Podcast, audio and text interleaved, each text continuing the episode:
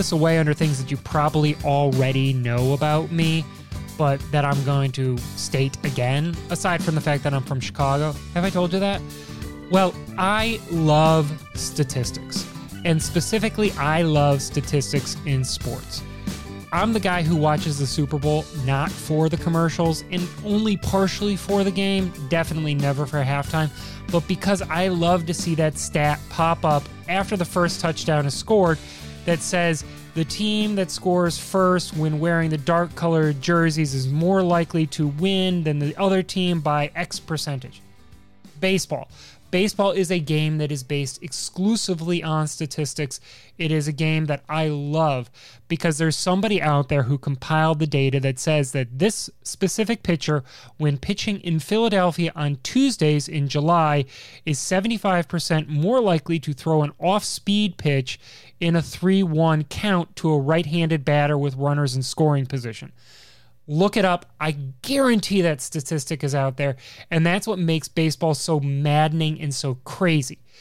In bike racing, statistics play a role. Obviously, there are statistics for who's more likely to win in a race that finishes on an uphill finish, who's more likely to win in a four corner criterium that's 60 minutes or long.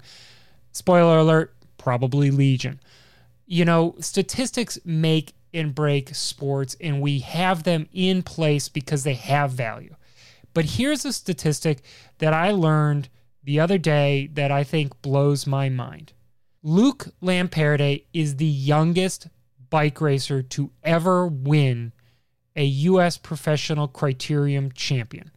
In fact, he is so young that he almost wasn't eligible to race in the Pro Crit Championship. He was born December 31st, 2002, which makes him just eligible. If he had been born a couple hours later on January 1st, he would be the best, fastest 18 year old junior champ that we've ever seen. My name is Rob Kelly. This is Criterium Nation, a show about life lived one corner at a time. The wide angle podium network of shows segue alert. Sorry, I should have thrown that in there to begin with. WideAnglePodium.com. It's where you can go to find out about the full bevy of shows that we have available for you to listen to. Go check out Cyclocross Radio, the Slow Ride Podcast, the Grodio, Nowhere Fast. Check out the work that Michael Boddigheimer is doing on the YouTube channel with Hot Lap Summer. It's awesome. We've got Luke Lamperti on the show He's going to tell us all about what happened in those last couple of corners and fill us in on, you know, kind of what happens at Trinity Racing, who they are, what they're all about. But in order to whet your appetite about getting to that interview with Luke and finding out all about what it took for him to win that national title, we've got a piece first up from Alan Schroeder from CS Velo inside the peloton it's a new thing that we are working on and that alan has has put in a yeoman's effort in doing a first draft of. Alan has been racing a lot with the guys at cs velo this year. He's been at tulsa. He's been at pro crit champs. He's been at pro road nationals. And we wanted to present to you what it's like to be inside the peloton for those important moments in time. So alan thinking about it hard during the course of the race. I'm absolutely confident. Kind of taking some notes right there on the handlebars about what he's experiencing. He sat down afterwards and he recorded this piece that we're going to share with you here in a second. So it's designed as an aperitif. It's designed as something to whet your appetite. It's designed as something to get you hungry to hear what it is that Luke Lamperti has to say. I know, team redundant team three times saying the exact same thing. But it's good stuff. Listen to it, enjoy it. Tell us what you think. Tell us what you want to hear more from in this world of Inside the Peloton. You can reach out to us at Criterium Nation on Instagram or on Twitter or criteriumnation at gmail.com. We'd really appreciate hearing from you guys. I know we've heard from some others before, and we're trying to incorporate the changes that they've got into there. We're going to get to the show here in a second. We've got a brief message from our friends at Source Endurance, source-e.net. Go there, take a look at what they've got for coaching, and when you find what you want, use Criterium Nation at checkout for $50 off. After we get that message, We're going to break down Pro Crit Nationals, and we're going to get inside the mind of Luciano Lamperti. And we're doing that right now. My name is Ray Landry out of Draper, Utah, and there are a few reasons why I got a coach. One was to try and finish the Leadville 100 mountain bike race in under nine hours. I successfully achieved that goal in 2019, a full hour and a half faster than my previous year's time without a coach. The other was to try and keep up with my friends who have been riding for 15 plus years while I've been riding for just five. Using a coach and structured training allowed me to speed the process along in more ways than one. I got faster in a shorter amount of time and can now keep up with and even beat some of the guys who have been riding for 10 plus years more than me. For the 2021 season, after building quite a base during the previous two years with a professional coach, I switched the emphasis to gaining speed in hopes of getting my first podium. So far this season, I've had four races and four podiums and sitting second overall in points. I've yet to win one, but know that's coming if I stick to the source endurance plan my coach Nikki Peterson is giving me.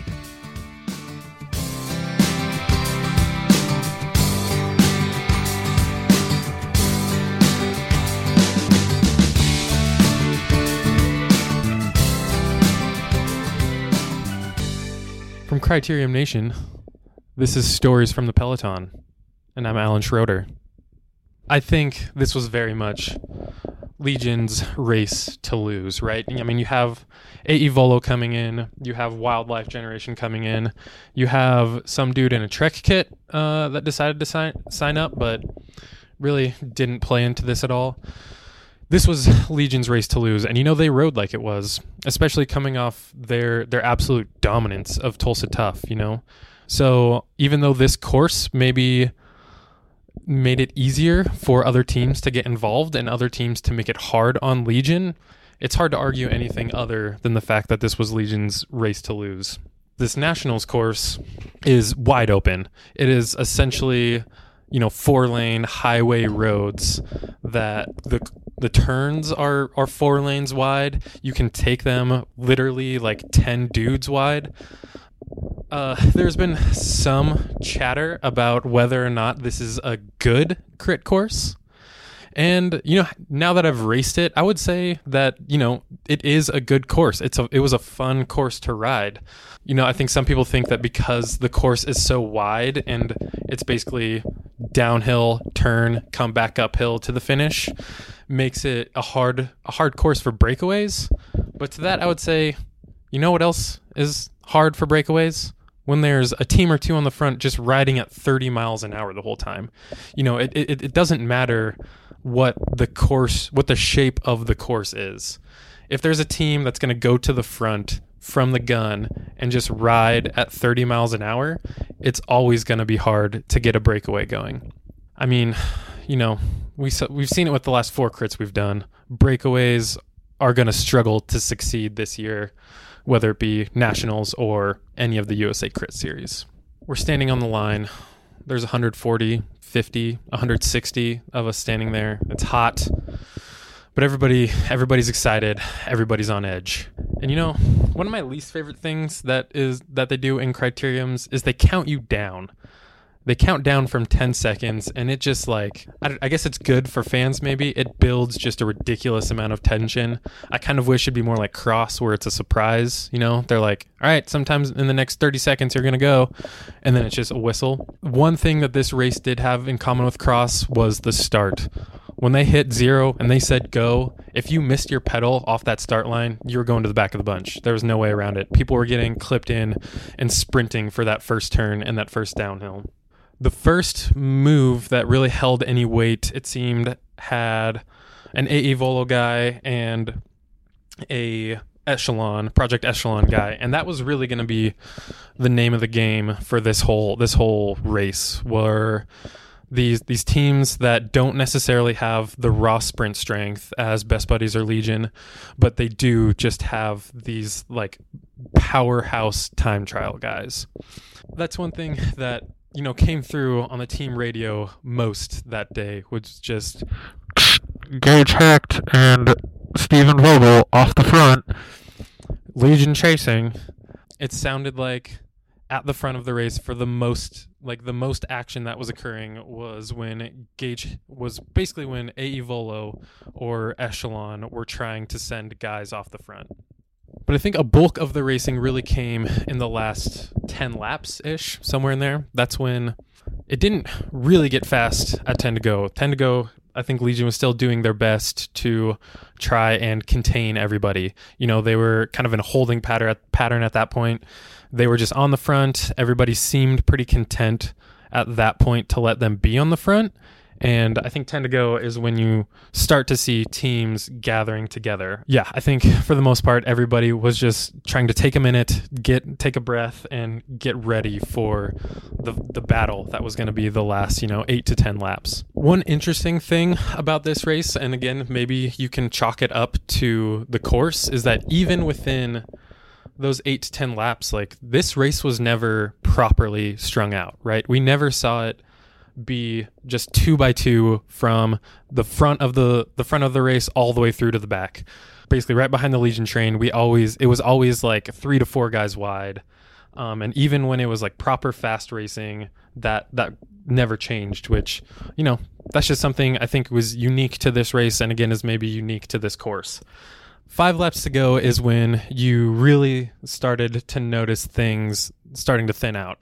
That's when wildlife were seemed to have gotten their team together and they took to the front. They wanted to try and take it to legion. It seemed from the back that legion kind of kind of let them do it. Um, they were happy you know five laps to go on this course that's still about seven or eight minutes of racing. They seemed fairly content to kind of let wildlife set the pace for for that that period um, do a brunt of the work and just kind of ride next to them but that's when you really start to see in the back of the bunch kind of that that 50 plus wheels that it was strung out back there. Guys are guys are shedding off the back um, kind of every time we, we, we went up the hill. But from within the group three to go is when you really notice that okay damn we're going. Tell me Crit Beef is dead again. Like if that's the case then why is Ben Wolf on the front with 2K to go, riding his ass off. It's because he knew and McCabe knew that they had a shot at this race. You make that turn, cross the bridge, headed back towards the finish line, and that uphill that you can no longer just kind of cruise your way up that hill. People are just letting gaps open up left and right. You are in the drops and you are honestly sprinting up that hill to either hold a wheel or you know try and make up as many spots as you can to get ready for the finale and boy what a fin- what a finale it was. It's one and a half laps to go. You've got Ben Wolf just on the front doing Ben Wolf things. He's dieseling his way down this hill, doing absolutely everything he can to just like keep the pace high, keep people behind him. And behind him, you have six eight Aevolo guys, five eight Aevolo guys, something like that. You have four of Legion's Legion guys. You have wildlife on their inside. I mean, everybody is there uh, and I mean, what is there to say about that last lap that's not already been talked about? You know, you know, Gage Hecht on the front taking a hero pull just for the whole field, but then you have Elevate coming coming in the inside of Legion, and it looks like you know, with what is it from there like 500 meters to go that they've got it. Bassetti is right on Eric Young's wheel. They make it to that right hander first. Everything's looking great. Um, you know, Cory maybe a little bit out of position, but coming up that first stretch of hill with a lot of speed, making up grounds, coming through that turn, you know, kind of tied for third place. Maybe coming into that turn with with too much momentum. We we all saw the result of that. Uh, you've got Luke Lamperti making it through that scrum somehow unscathed, and you know, frustratingly on the camera, as you might expect, they're sticking with the sticking with the crash, trying to see what was going on, and we sort of miss, at least in the replay, the sprint between between Luke and and Sam Bassetti. But looks like the kid, the mountain biker, he just he just got the better of Bassetti. Maybe was on the wheel coming through that last turn. It's a downhill sprint. Um, just that little bit more momentum got him the win. 18 years old the win at US Pro Crit Nationals in what I mean has to have been one of the most chaotic crit nationals that we've seen in a long long time. We see the mountain biker come out on top. You know, overall, it was a good race. You always want an action-packed race and a drama field race filled race is always good, but you know, that's not the kind of drama you want to see, especially not a last lap lead group crash that really has a strong effect on the outcome of the race. So that's a little disappointing for those interested. I mean, it was a wicked fast race. We averaged 29 and a half miles an hour with 2,000 feet of climbing over the course of that, that crit, which is insane. I mean, the the folks of Knoxville really got into it. You know, coming through that home stretch every time was awesome. People were being loud, hitting the barriers, just just bringing the hype for sure, which was cool to see. At the end of the day, I mean, it's hard to say that that one of the strongest guys didn't win.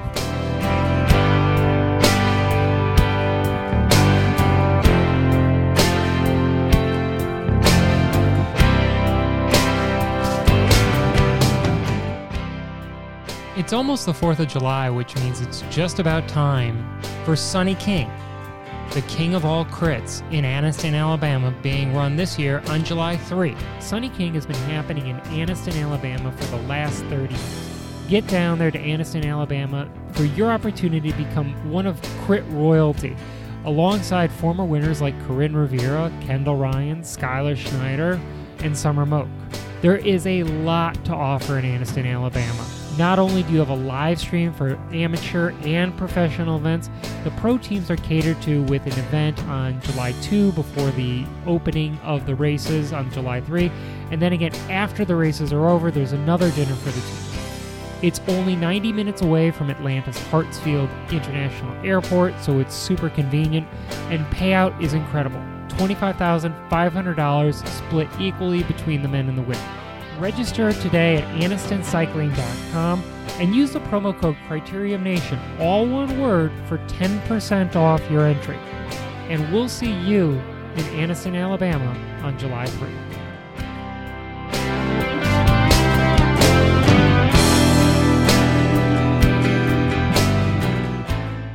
Normally, this part of the interview gets cut out because it's normally the part of the interview where I just ask a ask you to go, who are you? Like introduce yourself. Everybody else who's been on the show will know that I, I kind of started out with a kind of a little joke about this is the hardest question that you're going to be asked is to introduce yourself. But I think there's a story that needs to come in before we even say Luke Lamperti. And it's about what happened on, you know, June 18th, 8:42 p.m. That is the exact moment that you crossed the line at Crit Nationals. But my tweet at that exact moment is just a long list of um because it was absolute chaos. Nobody knew for a good 30 seconds who had won, who you were, and where you came from. So let's start with that. Luke Lamperti, who are you and where do you come from now that you are the 2021 US Pro Crit Champ? Yeah, so my name is Luke Lamperti. I'm from Sebastopol, California, grown and raised here, been local my whole life, and now I spend most of my time in Europe, so definitely unknown for sure, especially at Crit Nationals. Um, so big win for sure. You are not the first Lamperti to be a national champion. Cool thing, you have a Wikipedia page. I don't know if you know that. I really kind of want my own Wikipedia page, but Rob Kelly is taken by a lot of very untalented comedians and football players. But your older brother, Gianni, is also a national champ just from 2019. So this is kind of like a family tradition of really exceptional bike racers. Yeah, um, me and my brother have raced since we were really young. Um, we both started probably when I was 10 and he was about 12. And I actually um, have a bunch of national championships from when I was really young, ones that didn't really matter much, but at the time were big in 10, 12s and 13, 14s. Uh, I think I have seven national championships from them when I was really young. And then Gianni won in 2019 at the junior road race. Um, so it's definitely, definitely runs in the family a little bit, even though he's not racing anymore. He's kind of moved on to other things, but he was national champion when he, right before he kind of stopped. Bike racing is kind of the second thing for you in your life, the first passion that you had was actually motocross. Is that true? Yes, it is. So I started with motocross when I was really young, and that's kind of what my dad did, and did that growing up. Um, super seriously and then started training on a bicycle actually. And that's kind of where the bicycle came into play and was riding a mountain bike and a mountain bike on the roads and was kind of all over with that. And then I was trying to do both and did local Tuesday night dirt crits. And then kind of things took off from there. I decided to go full bicycle. Me and my brother did, and we just went full gas with the bicycle from there all the way all the way till now, I guess. It's kind of just been a crazy, crazy path. And if I'm doing the math correctly, you are one day away from not being the national champ. Because your birthday, like my birthday, you're a Christmas baby. You're at the end of the year, so you were born December 31st of tw- of 2002. So if you had been born one day later, you wouldn't even have been eligible for this year's edition, would you? Yeah. So if I was born only just a couple hours later, I would have uh, would have still been a junior this year. So it's always been considered. Everyone's like, "Oh, you have a terrible birthday for cycling," but I did get into it pretty young, and I mean now it's worked out. I guess you could say because I was eligible for nationals and stuff this year. But yeah, if I was a couple hours later, I still would be a junior this year. And we would all be wondering who that really good guy was that won the 17 to 18 race, as opposed to the guy who won pro crit championships. Has it actually sunk in for you that the way that this this chaos kind of ended with the crash in the second to last corner, with you sprinting uh, against Sam Bassetti and Eric Young, and kind of the chaos of like what we've been calling the black hole. It's like that spot and coverage that nobody really saw what happened, and it happens to be the most crucial part. Yeah, there's definitely a spot in the film that everyone's kind of been looking for, but nobody nobody has a video of that one part. Like everyone has right before it and right after it, but no one no one knows what happened in those like two seconds that everybody missed that does happen to be a very crucial part. But you do know. You know because you lived it. Fill us in. And I know we're hitting something big here at the top. And I should, as a good producer, save this for like the end of the interview so that people definitely go all the way. But like, you can't get away from the fact that you cleared a Project Echelon rider who was, you know, dropping his chain and like there was just chaos. So, like, walk us through those last, I don't know, three, four turns leading up to to you sprinting for the win.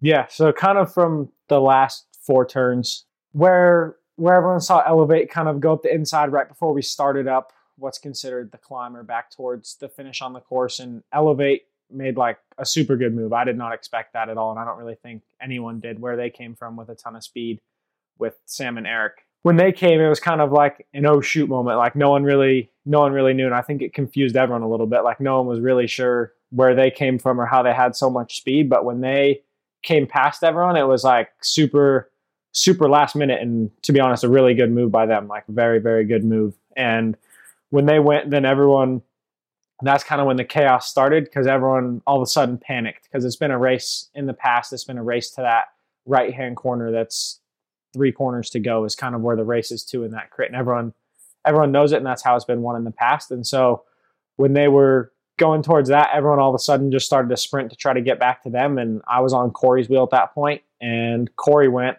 and left Tyler, who's his lead out man, um, and left him right like probably halfway up that straightaway before three corners to go and went to him and I followed him.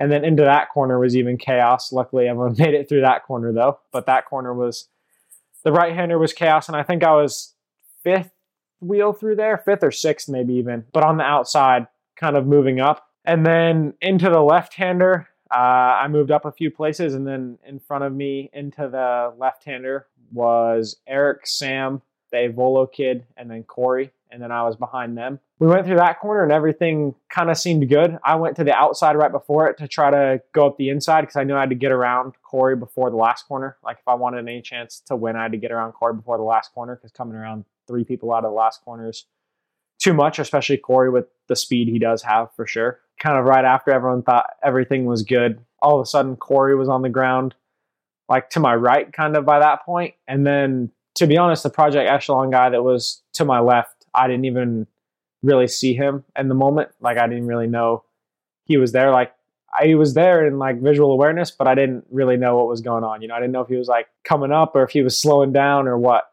to be completely honest. And kind of what everyone wants to know is how did the crash happen with Cory and the Aevolo kid? To be completely honest, not to let everyone down, but I didn't really see exactly how they went down. so the part that everybody does want to know, I did not uh, have clear vision on. I wasn't really looking exactly what happened. Like I've been asked probably a thousand times, whether it's over Instagram DMs or in person the next couple days in Knoxville, but I did not see how they collided. It was just kind of I was sprinting out of the court, and all of a sudden Cory was down on my right side. So I was already kind of trying to go around them on the left, which luckily enough kind of saved me because they came down to the left. If I would have been kind of still on Cory's wheel, there would have been no way I would have got around either one of them, to be honest. The way that you retell this, it it skips over this like huge confidence boost, basic belief in yourself part. You know, you're 18 years old, you you know are just graduating from high school, you you've got this position with Trinity Racing that we need to talk more about in a few seconds, but you're talking about the steps that you're taking to beating Cory Williams, you know, Ty Magner, Ty Williams, Scott McGill, Sam Bassetti, Eric Young. You're talking about beating grown men who have been training their entire lives or their entire adult lives for this exact moment. And the level of calm and presence that you bring to it is just like, yeah, I belong there. And it's amazing to me that you have that presence. Where where does that come from? I mean, I have been racing a long time. To be honest, as a junior, even uh, I was with Lux Cycling uh, my last two years as a junior. Uh, when I was with them, most of the 2020 season is gone, but we don't need to talk about that. In 2019, uh, I raced a ton of the pro stuff, like Valley of the Sun and all of that stuff. Um, I did in the pros that year, and so I did race a lot of these guys. Sam Bassetti, I've grown up with in Sonoma County. I've known Sam since I was 10. He was kind of racing. I remember watching him at under 23 crit nationals when he was on Cal Giant a long time ago. He got second, and I was 10, I think, that year in Wisconsin, like forever ago. And I've kind of known a lot of these guys. Tyler Williams, I train with a ton, and I have raced. I mean, I've raced a lot of the guys for a few years now, so it's not like it was necessarily a new peloton to be racing. So I did know that the I mean, as far as the confidence, like I did know I belonged there and this was a good crit for me to win. And I did go in with the mindset of wanting to win. I mean, it really just depended kind of on how the race went, just because I didn't have teammates there and whatnot. So it's not like I could, I had to either be in the break or wait for the field sprint. It wasn't really like I had the choice to have a team ride the whole time and then try to sprint or have a way to control it like that. So I kind of just had to play off of Legion and Elevate and the other teams, mainly Legion, because they did control 90% of the race, I would say, or 99, honestly. But yeah, I mean, I definitely, I definitely do feel like I belong there. Maybe I might not be as well known on the US scene, just as far as I spend most of my time racing in Europe. And then before that was a junior. So as far as this Peloton, I'm definitely not as well known, but I did feel like I belong there for sure. How do you approach it in a team sport like road racing, like crit racing? when you're a solo guy. I mean, you talked a little bit there about how you knew you had to play off of Elevate and Legion or you had to get it in a breakaway. You know, where where does that knowledge come from? It's always tricky going in without teammates. I'm the only American guy on Trinity that races road. It definitely makes it a little bit more complicated, but the good thing was is it was pretty predictable how Legion was going to ride.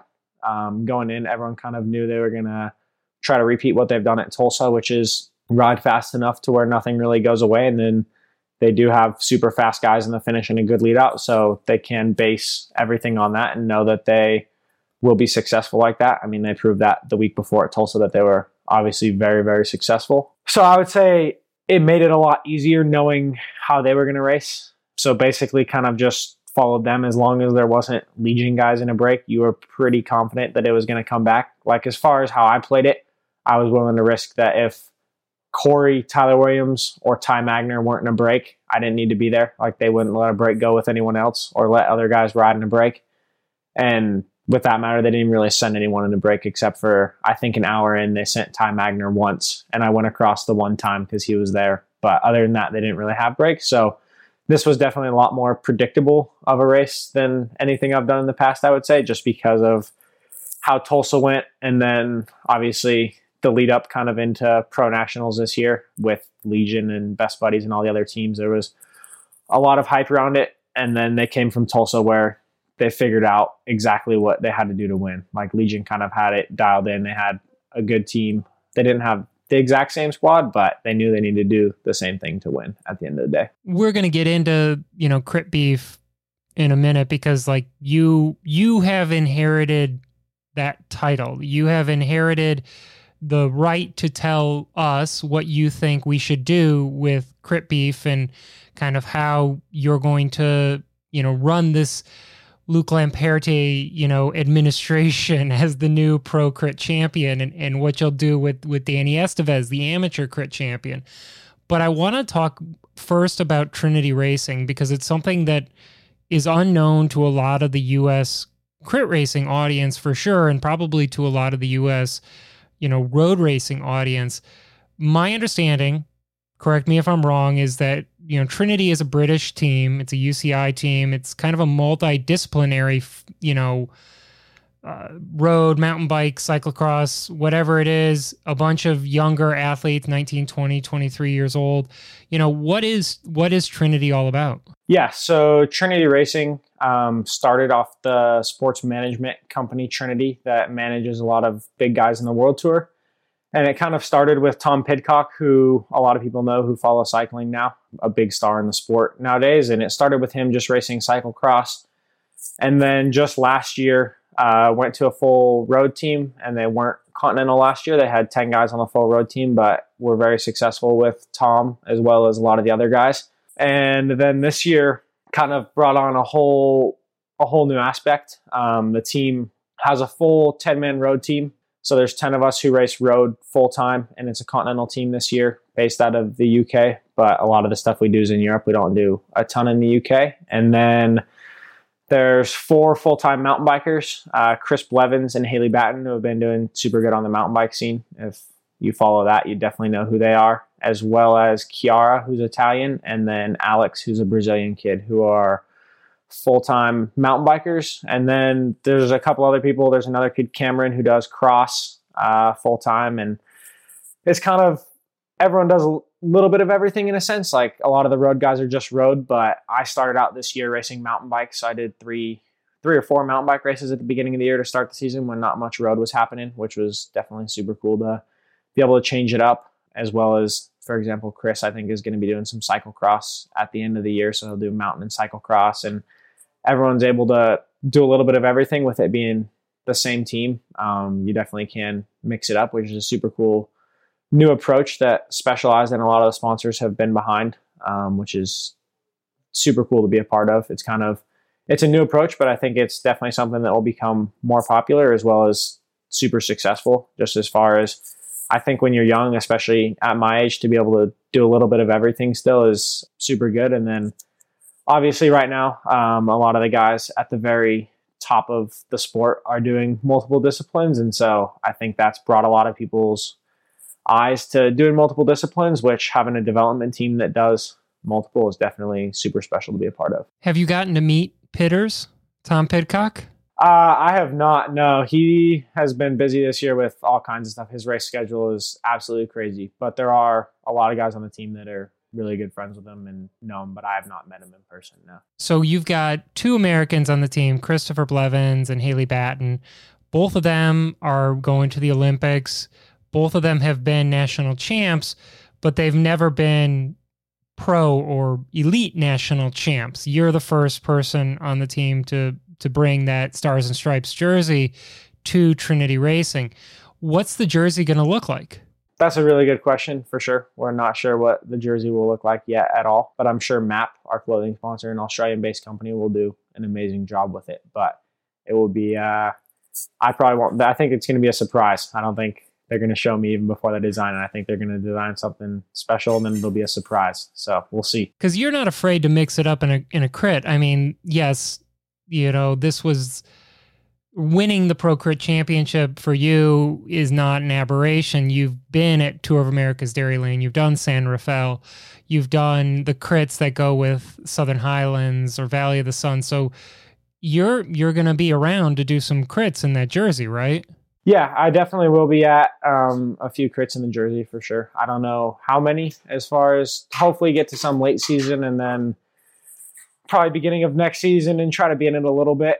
It depends on how the schedule falls, but I definitely want to do some of the some of the bigger crits as well as a lot of the Nor- NorCal local crits. Just as far as they're always always good fun. So definitely try to do some stuff in the jersey. Now, have you you know gently chided some of your teammates like Haley and and Christopher about being the first one to reach the elite pro championship status? I have not. No, I think Chris actually might be short track national champ. I think that might have been elite last year that he won, or in 2019 when they had it. I think he might have had it. I don't know if he doesn't have a jersey. I don't think, but I think he does. He might have an elite national championship, and I'm sure they won't be far off. I don't know if they're doing nationals this year because the Olympics, but I'm sure they will not be far off with how they're going this year. So I have not given them too much. So we're going to circle back to crit racing in a second here, but I do want to talk about your other passion, which is mountain biking because I know that you live in a part of the country in Northern California that is just great for mountain biking. I know that it's always been something that you've enjoyed doing and something that you're really very good at doing. You know, do you think that the work that you did with mountain biking has played into how good you are at crit racing, or is it just this is fun for you? You like mountain biking, you like crit racing, let's just do it all? I think it all does help each other, but I think a lot of why I do it is because it is just fun to do a little bit of everything. I love being on the dirt and doing the mountain bike stuff. I love being in crits and mixing it up as well as much as I love racing in Europe on the road. And so I think it does all help. Like the mountain bike stuff at the beginning of the year is I forget how hard mountain biking is. I hadn't done it in a while and it's insanely hard, just like full gas for an hour and a half. Whereas in a crit you still do get some recovery. So it is definitely can help a lot with crits, I think, just because it's a full gas crit with no rest, as well as the technical side of it. And so it definitely helps with that power, um, having that punchy power for sure. Like I think Chris would be really good at crits, to be honest. I mean, he came from road too. He did both um, before he just went to the mountain, so he'd definitely be he'd definitely be a good crit teammate. Maybe I'll get him out to some crits for sure. It would be great to have two of you from Trinity Racing at Intelligentsia or two of you racing at Gateway or Winston Salem. How much how much do we have to encourage Chris to get out there and do some crits? I think he might be up for it. He was when we were in Austria at the beginning of the year at some mountain bike races. We were talking about it, and he was like, "Oh, maybe I'll come out to road nats." But with the Olympics and everything, he has to focus on that. You know, as this year is definitely a big, big focus towards the Olympics for him. So maybe next year we'll get him out to some stuff like that and uh, get him back on the road, do some road racing for sure. How do you get motivated? You know, when you go to nationals and you're lining up at nationals and you you have to figure a way to get yourself psyched up and ready to go because in crit racing there is no you don't line up and just kind of like half-ass it it's it's you have to go all in how do you do that how do you get excited do you go back and look at justin and cory's old tweets and Instagrams that, you know, come through and say, hey, I want to get those guys? Because I mean, I know that they're local to you, kind of, sort of. Yeah, yeah. But what do you do? I mean, honestly, I feel like every race I line up for, um, the motivation just comes. Like that's what that's what I train for is to race. And so anytime I get the chance to line up and race, unless I'm at the Baby Giro where there's a 30k mountaintop finish, that's not what I like to do. Um, I would say that I am pretty motivated no matter what but especially being back in the US with stuff like that, I wouldn't even say it's a competitiveness to Justin and Cory. I would say it's more Tyler Williams just because I spend so much time training with him that he would be honestly who I'm the most competitive with. But at the same time, to get motivated for crits, uh, it's a little bit different than road races. Like you just you start and everything's everything starts happening right away. In a road race, you'll have a neutral and uh, you don't start right away. You know, crits you just get right to it. So definitely a different motivation. But as soon as you line up, you're kind of you get motivated with everyone everyone there, especially being back in Knoxville and so many fans and stuff. It just the motivation comes. How much had you followed the crit beef between Legion and Best Buddies prior to showing up at Knoxville? Honestly, I hadn't followed the whole crit beef thing a ton. Um, I had seen it here and there on Instagram, obviously, just because my Instagram is bikes but I wouldn't say I followed it a ton. Obviously, I follow Justin and Cory just because what they've done for the sport I think is super cool um, and how they've changed the crit racing scene. I have a lot of respect for what they've done. And so I wouldn't say that I've followed Crit Beef a ton, but I have followed Justin and Cory in their journey um, from even before Legion was super big. Uh, I thought they were doing super cool things, and then how it's grown to now is super cool. So I followed them, and I do follow the crit scene and all the big crits, especially now that one of my good friends, Tyler, who's on the team, who I train with a ton, I talk to him all the time. So I'm always talking to him about the crits and stuff, but I wouldn't say that I followed the crit beef stuff a ton or knew a ton about it before before nationals. And honestly, even now, I don't know a ton about it. Well, let's let's talk a little bit about the the Legion message of inclusivity because I think it's a broader message that that you and I and and everybody in the sport should jump behind because we can all find new and different ways to reach out and be more inclusive. You know classically with with some teams it's you know about getting more african american participation or maybe more lgbtq participation you represent a, a younger demographic you know for the people who are in high school. In high school in the united states is tough especially for a bike racer because there are a lot of competing interests. Eh, you know like in america we've got the religion of football. You're in California, so that religion is even stronger. How do we broaden the scope to people who might not be classically inclined to get on a bike or classically inclined to even try racing a bike? You know, what would you advocate towards somebody who's out there who's like, oh, yeah, this is cool. I liked seeing it at Knoxville. Maybe I'll think about doing it too. I mean, I did just graduate high school. I'm 18, so I am kind of a part of that generation. And I think a lot of what will make it really cool is crit racing. I think crit racing is the way to do it in the US, especially. And I think a lot of that reason is just because you can make it a street party. Like when you see all the big crits now, like Tulsa or when we were in Knoxville, it's a it's a street party that has a bike race. Whereas a road race, you're going to have a bike race with like a few people watching. So making it a street party and making people want to come out and making it a cool thing. And then people will get into the bike racing and the bike racing goes with it. And I mean, I think that's a lot of what Legion's doing too, is they're making that a super big priority to them is like the amount of people that show up just to watch them now is crazy. Um, at any crit they go to, like when they come up to NorCal and do a local crit, there's more people there than ever just because they have a massive following. And so making it that street party and then the people come and then the, they see bike racing and they realize it's cool and then bike racing will get bigger you know so i think crit racing is definitely the way to do it in the us you're not going to have that same fan base like you do in europe for a road race here in the us i mean hopefully it does grow but i think for now crit racing is definitely definitely what's blowing up in the US and is only getting bigger. And for you, how has it changed? You know, it's only been a little over a week since you won the national championship.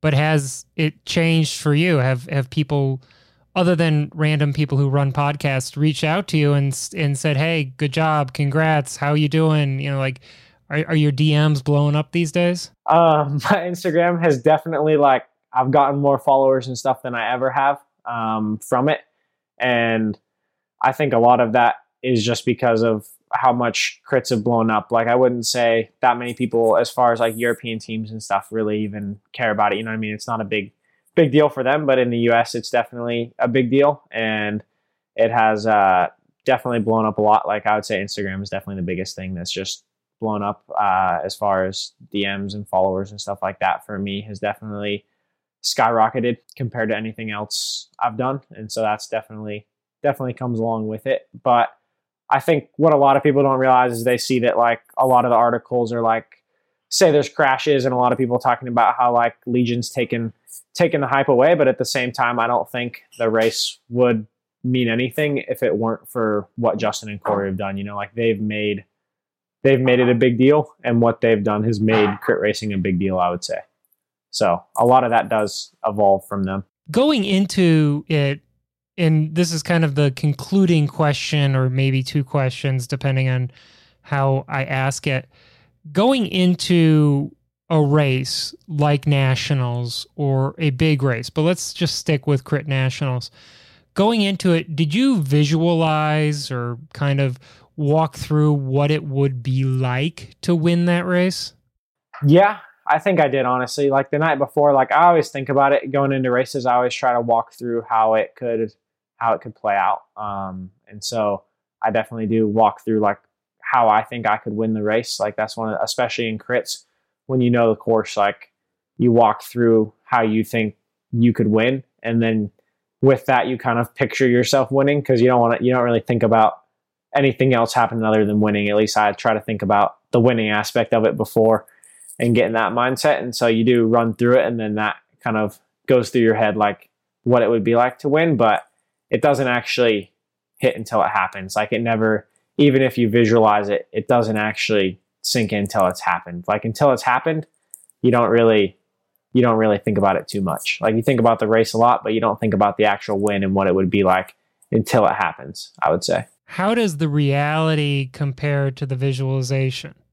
You know, did the did the visualization include you going mano a mano against uh, Cory and, and beating him? Or did the visualization come from you in a breakaway? I, I just like how does the reality compare to what it was like in your mind before you did it? Yeah, I mean my my vision of it definitely didn't have the the crashes and everything that went along with it in the vision, but um, I'd say probably my vision was probably more of like me, Cory, and someone else like going for it, like everyone kind of fighting for position into that third corner and then sprinting from there, like it's been one in the past, and it coming down to a lot less people than it came down to. Like there was a lot of people that were kind of still in it in that last or in the third corner to go. So definitely a little bit different, I would say. I think it was different than a lot of people visualized, to be honest. I don't think anyone really visualized it the same way that it went down. But well, like I I know that all of the people that were watching it with me were just absolutely stunned by the way that it kind of the the chaos that just ensued right there at the very end. And you know, the reason we have the races is because of the unpredictability of it. The reason that we, you know, we play the game is because the statistics you have to throw them all out once you get there, you know, because the the match is going to happen and the best person you know, will end up winning that day. And you're that best person for 2021. How does that like feel to be this young and to be at the top already? It definitely feels super cool. Like the feeling is definitely a lot more than what I expected. It's definitely super cool to win, but I definitely still have a lot of things that I want to go on and do, I would say. So it's just kind of a stepping stone in the right direction and there's definitely a lot more that I do want to go on and do. You know, like it's it's a step in the right direction, but there's a lot more that I would like to do. So this is the hard part about being a lawyer here. I know that when my boss listens to this, he's going to go, You have to ask this next question. But then in the back of my head, I'm also saying, Well, I already told Luke that I only had one or two more questions. So I apologize, but I'm break I'm breaking the rule. You could ask. No worries. What are the things that you still got to do? I, I need to know what are the things that are still left on your checklist to accomplish in this sport? A lot of what I want to accomplish is the classic stuff. Like I want to get a good crack at the under 23 classics next year because we lost a lot of that this year and then eventually go pro and get a good run at the classics, if not multiple runs, as many runs as I can really. I would love to I would love to win a big classic for sure that would be like the dream to win to win a monument specifically would be an absolute dream. But any of the big classics for sure are uh, I would say my biggest goal right now. Well, I'm going to put a whole bunch of uh, internet points at roller derby on you for Flanders. How's that sound? Perfect. Yeah, that'd be a good one. No, for sure. Luke, thank you so much for being on the show. We can't wait to see you out there in that Stars and Stripes jersey. No, thank you very much for having me. I appreciate it.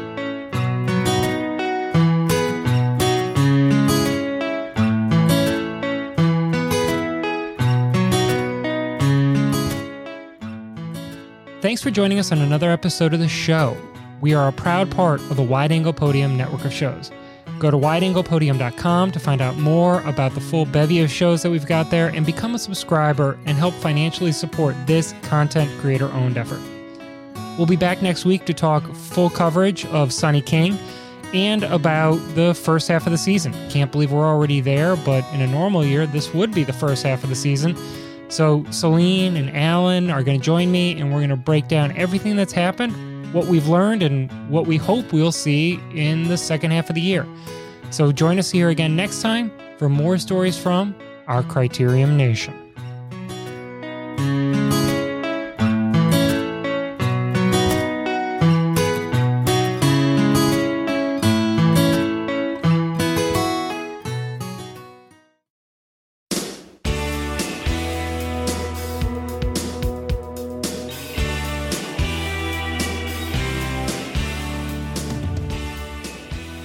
Dear cycling friends, we accept the fact that we have created the premier gravel and road racing podcast. And we don't think you're crazy to ask us who we think we are. You see us as you want to see us, in the simplest terms, in the most convenient definitions. But what we found out is that each one of us is, a hobby blogger, a gravel pro, and a curious newbie. and you can find us on the Wide Angle Podium Network. Does that answer your question? Sincerely yours, the Grodio Podcast.